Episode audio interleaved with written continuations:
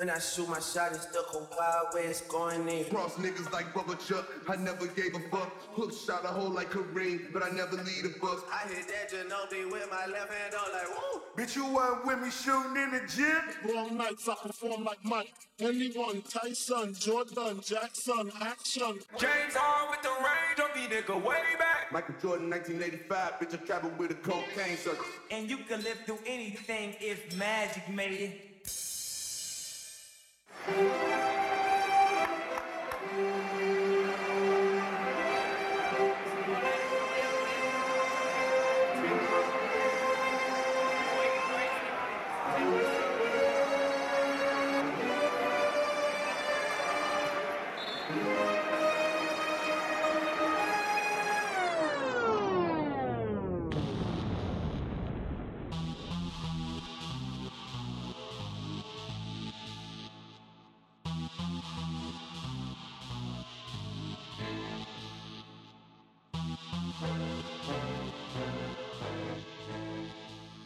What up, my fellow Knicks fans? This is your guy, Marcellus Ease, and don't panic quite yet.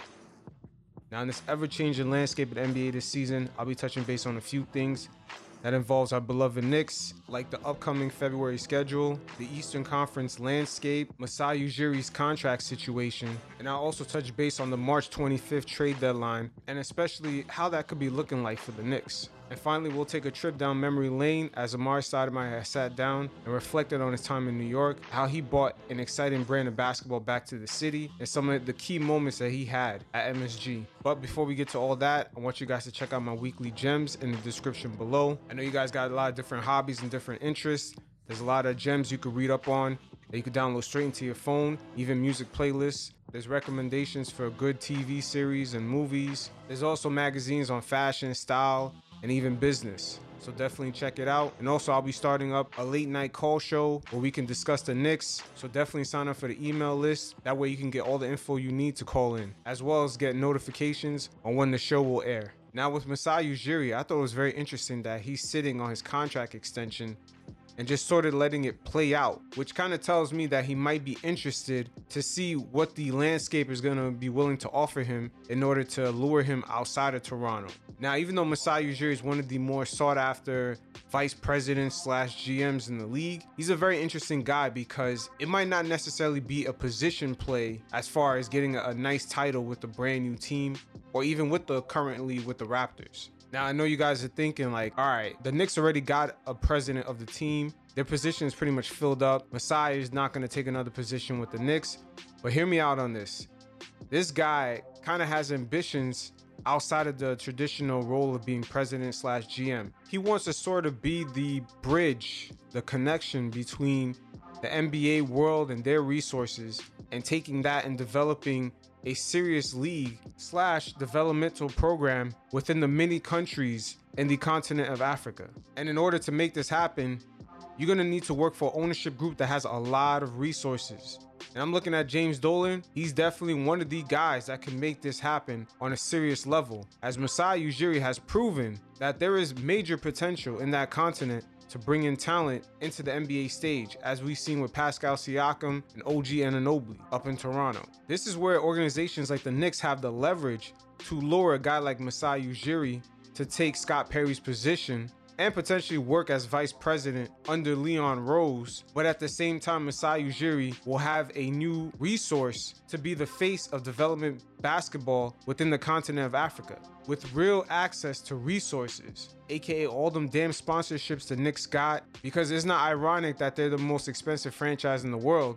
Their sponsorship game is on point, and some of those resources could be trickled down into developing into Masai Ujiri's program that he's trying to make happen, which is basketball with no borders, and just overall developing players and coming up with a system for guys to come out of that continent and to come on into the N B A stage. And at the same time, something like this could really work out for the Knicks if they allow him to do so, because they will be the first ones to have access to some of the top talent and low-key gems coming out of that continent, as the Toronto Raptors have experienced in the last couple years. Masai Ujiri, once again, he's proven that this works, is that now he just needs major resources and funding to put behind it. And just having him as a G M slash vice president, I would say under Leon Rose, the Knicks would have to allow him to maybe perhaps disappear for a few weeks at a time, going to the continent, scouting guys, and just, you know, talking to their families, developing players, and trying to come up with that system over there. That's really going to be one of the major issues to see if that deal can really happen. Because I'm thinking Masai Ujiri is not going to walk in to a place like Madison Square Garden or just any other franchise that have major resources and is just going to be happy taking a president or G M job. That basketball program that he wants in Africa, that comes with him. So the Knicks, once again, they could not necessarily position a job title to Masai Ujiri, but they can definitely leverage the resources that they could put behind him into developing that program that he wants to do in the many countries throughout Africa. And at the same time, in return, the Knicks could become solidified by landing a guy like Masai Ujiri as a free agent destination and just an overall destination for players to come. Because if we land him, they're gonna know we're one hundred percent serious. You're gonna have Leon Rose, William Wesley, Masai Ujiri, Tom Thibodeau, a bunch of well-respected assistant coaches and developmental coaches such as Kenny Payne. That's a hell of a combination. But sometimes landing a guy like Masai Ujiri, sometimes it takes connecting on a more human level to land a guy like that, to see what he's really all about. And just from my perspective, I can see right now he wants to leverage the blessings that he's received right now as being one of the most sought after N B A executives and leverage that into building something bigger than himself and helping some of the people back home, especially in his home continent of Africa. And I could also correlate this to the Kawhi situation. I always wondered with Kawhi, seeing how things played out, how he travels from San Diego to the Staples Center, he clearly wanted to be around his family and friends. And I always wondered if the Toronto Raptors kind of saw that in Kawhi and was willing to go far and beyond to have maybe his family and friends take flights on a private jet to come see him, or if he has some friends that have some issues with maybe paperwork into getting into Canada, whether it be child support or maybe warrants, if the ownership could take care of that for him. Sometimes when you connect with guys like that, of more on a human level, sort of from a place of understanding, you can make it a lot easier into landing them. And in someone like in Masai Ujiri's position, he clearly cares about helping his people back home. So if an ownership can put the resources and the eyes around the program that he wants to develop over there, they definitely got the leg up to land him. I'm just throwing that out there because sometimes the owners, they're so far disconnected from just the everyday person, and especially in business dealings, that they forget sometimes when you connect with guys and really see what they're about, sometimes that really lands you the deal. But I can't really fault some of these billionaire owners because sometimes they just don't know. The Knicks' job, in my opinion, is the next level up for Masai Ujiri to take on a challenge. He'll be walking into a scenario in which he has over seventy million dollars in free cap space, plenty of draft picks going forward, and a, a bunch of young talent that they currently have to develop, and a well-respected group of individuals who have one vision and one plan. And at the same time, he'll have all the resources and funding that he needs to develop players within the African borders. So we'll see how this plays out because once again, he's holding out for a reason. The Raptors have recently re-signed Fred Van Vliet. They locked in Pascal Siakam. They gave O G Anunoby a major extension. And Masai Ujiri is still sitting on his contract extension still. So y'all pay attention and it'll be very interesting to see how this plays out because Masai Ujiri is going to be very sought after. Now, going into the month of February, I want to talk about the scheduling, scheduling, scheduling. Now, definitely the league had fucked the Knicks over in the beginning of the season with a long layoff, a short preseason, and a bunch of young guys on the team, giving them probably the league's most seven back-to-back games in the start of the first half of the scheduling. Now, in the month of February, at least the scheduling is going to start to come down a little bit as far as the burden of it, because the Knicks have a lot of home games and they only have six away games out of fifteen. So the rough portion of our scheduling is nearly over, and especially with guys coming off of injuries or just getting their health back, like Frank Ntilikina, Alec Burks, Reggie Bullock. With these guys coming back into the rotation and just a lot of home games, this is an area now where we can try to play catch up and try to stay around that seven, six seed, eight seed, or even ninth and tenth seed area, at least to get into the playoffs and slash knockout rounds. And speaking of the playoffs, I want to talk about the Eastern Conference landscape. As the Eastern Conference in the past couple of years, man, it's changed a lot. We've seen a lot of great players and a lot of teams been formed around this conference ever since that year that Jimmy Butler was on the seventy-sixers and Kawhi went to the Raptors. Low-key, the Eastern Conference, their top four teams were no joke, including the Celtics when they had Kyrie. But the larger portions of the N B A media, they tend to disrespect the Eastern Conference and make it seem like they're just a bunch of nobodies. In reality, they have to ask themselves, why in the hell was Damian Lillard and the Swiss cheese defense of the Portland Trailblazers in the Western Conference Finals in two thousand nineteen? But I'll leave that for a separate episode.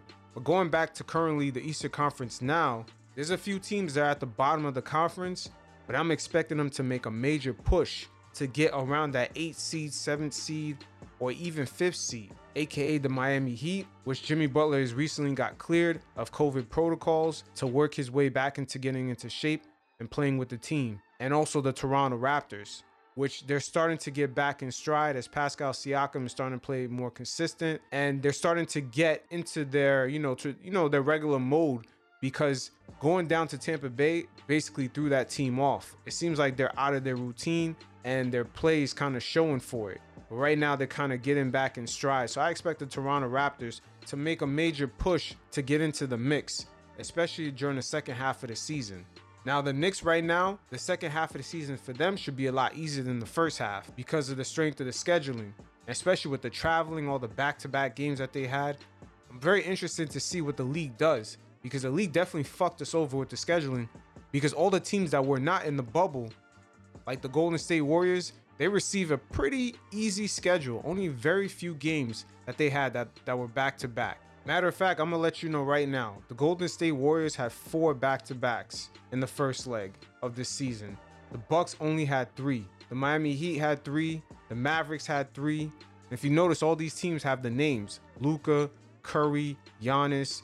The Lakers had four, that's LeBron James. The Clippers surprisingly had five. But to throw the Knicks seven back-to-backs with a young team and a long layoff, I'm surprised we didn't have more injuries than what we actually got. Thank God we're blessed and nothing major happened. Because when you mix in this sickness that's going around with the COVID, along with regular injuries and guys being out because of that, the first half of our season could have been a disaster. And you mix in a short preseason camp with a bunch of new young guys to get their chemistry right. I mean, all these things together, man, I'm telling you, the league low-key was trying to fuck us over, but we persevered through that shit. Tibbs got the team acting right. Even though we kind of fell off after that West Coast trip a little bit, we came down to earth. We still in a good position to enter the month of February and the second half of the season, and it should be a bit smoother sailing going forward. So with the scheduling getting a little bit easier going forward, we got to take advantage of it, because we will be battling the Hawks, the Cavs, and I expect the Raptors and the Heat to make a push. So the bottom half of the Eastern Conference, from sixth seed all the way to the tenth seed, which qualifies to be a knockout team in the playoffs, it's going to be a, a battle royal to get in that shit. So to the N B A or whoever makes the scheduling, you better act like you know and do us right for the second leg of the season, because we will be watching and keeping tabs. And speaking of the N B A, it seems like they set March twenty-fifth as the new trade deadline. And, you know, there's a few rumors already. The Knicks looking possibly to get Derrick Rose. I seen that rumor floating around. But the Knicks do have eighteen million dollars in free cap space to perhaps make a trade, take on somebody's salary that another team doesn't want to take on. And maybe we, we could also leverage that by getting a draft pick from that team by taking on that salary. Sort of in the same way the Memphis Grizzlies were able to take on the salary of Andre Iguodala from the Golden State Warriors, and the Warriors also threw them a first-round draft pick. Also, Mitchell Robinson will be entering unrestricted free agency in two thousand twenty-one, so I would not be surprised if maybe if the Knicks could get a good deal during the trade deadline, if they leverage him as an asset and trade him off to get another piece that perhaps the Knicks and their new front office think that they need. Also, Julius Randle, be interesting to see how he plays out, because right now his stock is very high and his contract for next season is not guaranteed. So it'll be interesting to see if the Knicks can leverage him.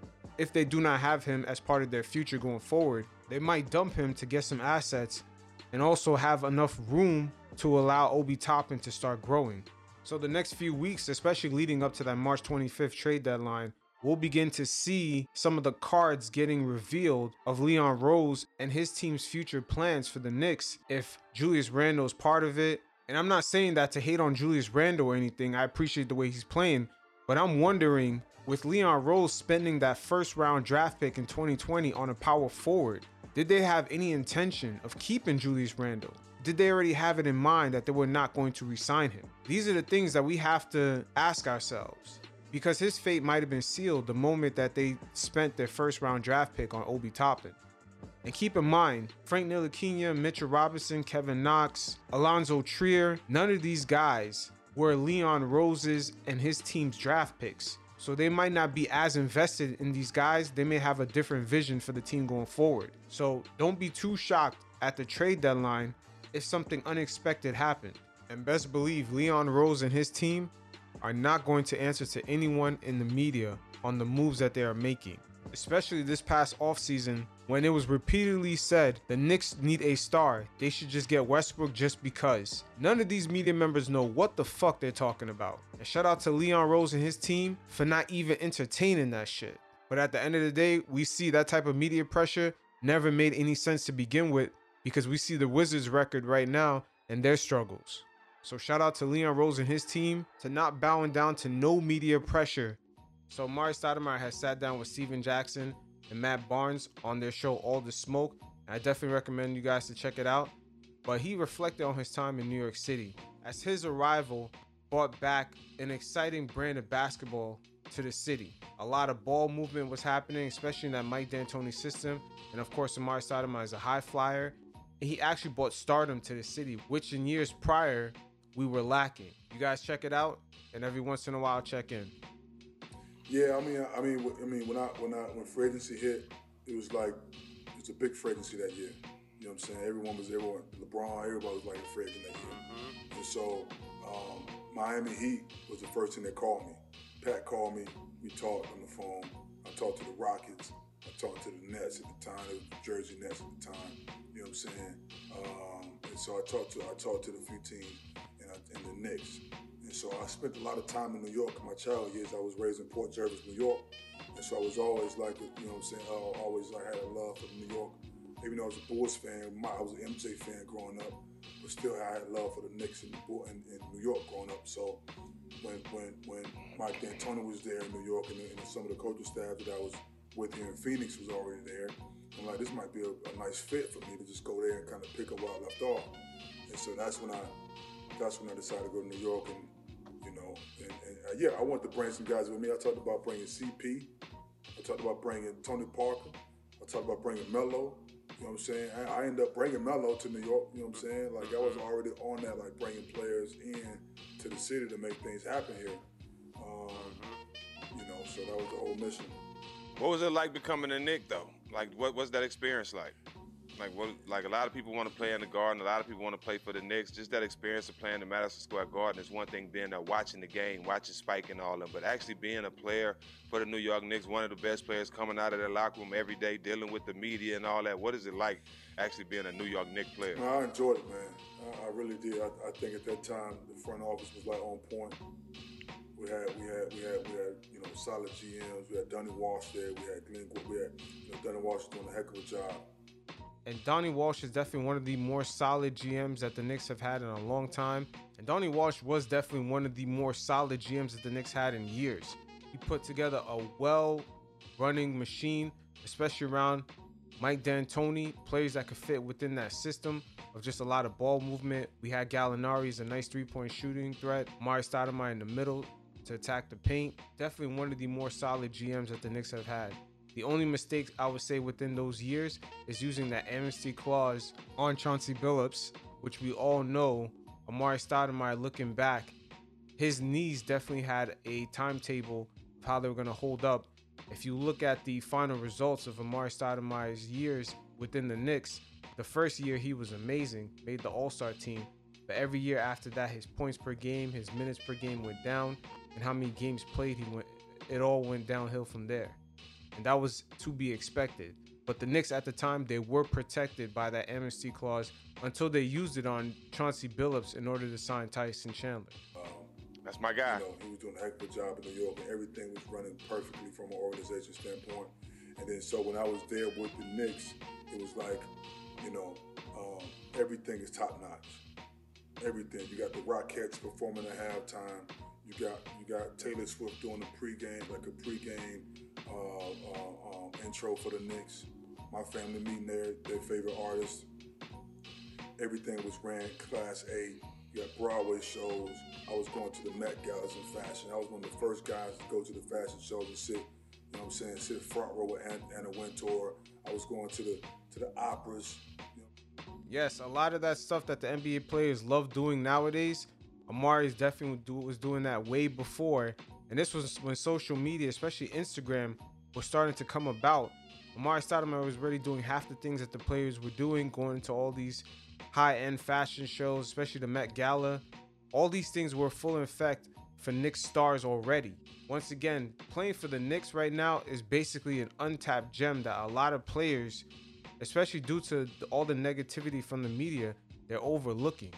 I put on the tuxedo and go to the opera. And, you know what I'm saying? Like, I was doing all that New York yeah, some flavor. Grown man shit. I love I love hearing about the off court, because although it wasn't yeah. a championship type team, it's still, you guys made the playoffs obviously, but it's still New York. You know, similar to L A. Like, there's yeah. no experience like being a Laker, but then that experience like being the Knick is right there. You know what I mean? Because right. New York is obviously live, so it's dope to hear like all the shit off the court that came with it, because you guys are doing your job on the court. And the off-the-court stuff, the players, a lot of these players, man, that bite into this media hype of the Knicks not being a destination, they don't understand.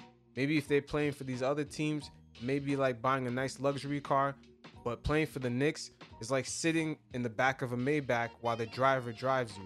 It's a totally different experience. And nobody was doing that. I'm like, listen, man. I'm like, right. No, Let me nobody live in the city?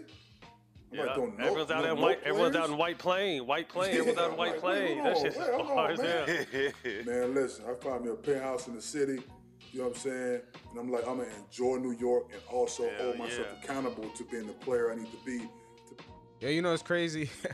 I seen Amar'e Stoudemire say, nobody live in the city. It's crazy how Melo's making all that money, but I seen a video of him bitching about paying all that rent for a, a penthouse in the city. He was paying about eighteen thousand dollars a month when he first arrived on the team.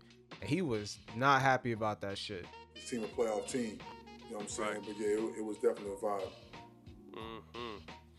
So despite a big season, you guys uh, go down to Boston uh, and come across an injury in two thousand twelve. And after that, it never really seemed like you were, no one's really pain free, but you were injury ridden uh, the rest of your time. And And just quickly touching base on that Boston series, that series was pretty much peak Melo with Amar'e Stoudemire together. That's the most we got both of them at their peak, because that series, if we just paid a bit more attention to small details in that series, it could have been a lot closer than what it was. But that was beautiful to see the Knicks' potential in that series of what they could be had Amar'e Stoudemire stayed healthy. Yeah, I was struggling, man. I, I, I had a... Uh... I was uh, after like this like third year, I started having like a, you know some, some minor little injuries that would add up, and I was trying to get myself together, but I couldn't find the right proper technique with the training with the training situation, and so uh, I was having some knick-knack situations like going through that whole process, and I couldn't really get it figured out, and so for like two and a half years, I was ridden with like little small little injuries that was affecting me.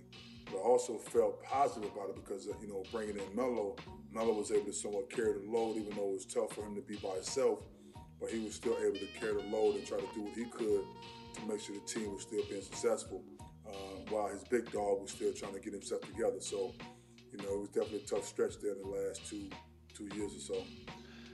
And Amar'e Stoudemire, best believe, he did all he could to get back on the court. That guy is fully dedicated. I mean, he had that season, I believe it was in twenty thirteen or twenty fourteen fifteen, where he was just playing really effective from bench because his minutes were limited. But best believe, he reminds me of Grant Hill, a guy that went through hell from surgeries and just dealing with a bunch of injuries, but fought through it and still ended up playing solid minutes for a team and having a solid career. And Amar'e Stoudemire also spoke about that famous red wine bath photo, how that came about. Hey, listen, man.